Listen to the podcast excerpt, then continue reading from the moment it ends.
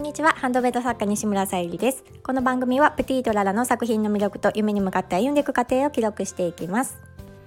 えー、今朝ねあの起きて話そうかなと思っていたこととちょっと歩いてきてウォーキングしてきて帰ってきて話そうと思うことがなんか全然違う内容で なんか最近ねよくあるんですよね。なんか歩くと何か変化があるのかななんてちょっと思いながら、えー、今日は、えー、私の思考の整理法っていう話をさせていただこうかと思います。えー、本題に入る前にお知らせをさせてください、えー、9月の誕生石がサファイアということで天然石のハーバリウムボールペンと、えー、宝石のギフトをお作りさせていただいております。えーと、ミンネとベースとクリーマにて掲載しております、えまたあの概要欄に貼ってありますので見ていただけたら嬉しいです。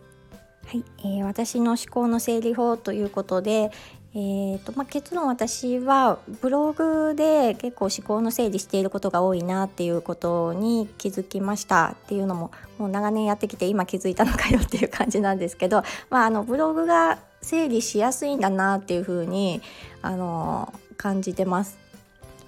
なので何かねあの考え事をし始めて頭がちょっとねえー、整理がつかなくなった何かスタイフとかでも発信したい時もなんかあのまとまらなくなったっていう時は先に私はブログを書いた方がお伝えしやすいんだなということで、まあ、ブログと同じ内容をこちらでねあの全てを発信するつもりはないんですけども何かねあの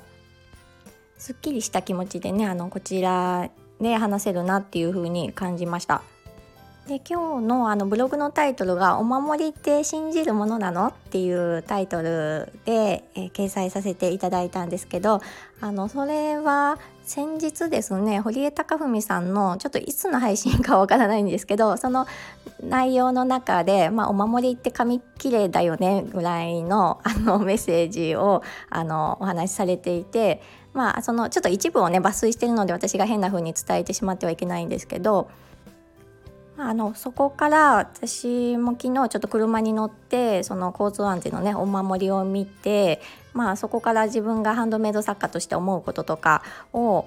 まあ、その整理するのにねブログに書かせていただきました。私にとってお守りとはみたいな感じですかね。またねあのその内容は、えーとこちらの概要欄に貼らせていただきますのであの見ていただけたら嬉しいです。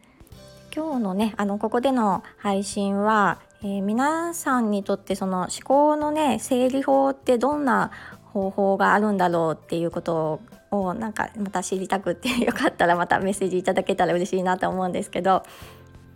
人によってねあの思考の整理ができるものって違うかと思うのでまたあのよろしければ教えてくださいそして私はそうですねあのやっぱりブログだと感じましたしでもそもそもあの SNS 自体がそれぞれあの思考の整理の一部になってるなとは感じてますで朝のねあのウォーキングでもそのうん、自分の思考の整理を誘導できる時間でもあるなっていうふうに感じてます。かそういうのを知ることによって、まあ、どの順番で動いていったらいいかなとかっていう自分のねあの生活のリズムの参考にもなるなと思って、まあ、今日はちょっと配信をさせていただきました。やっぱりあの会社員でいるとなかなかね自分の生活のリズム作れないんですけどやっぱりこんな風にあの今ね私はハンドメイド作家として活動する時間を多く設けていられる幸せなねことではあるんですけどあるのでやっぱり自分のペースで、うん、作っていけるっていうところがなんか楽しいところだなっていうふうに感じております。はい、えー、今日はですね、えー、出店の申し込み書をいよいよもう書かないと締め切りが近づいているということで、まあ、あのどんな作品を展示するのかっていうのをちょっと文章にまとめて、えー、申し込み書を今日か明日に持っていきたいと思っております。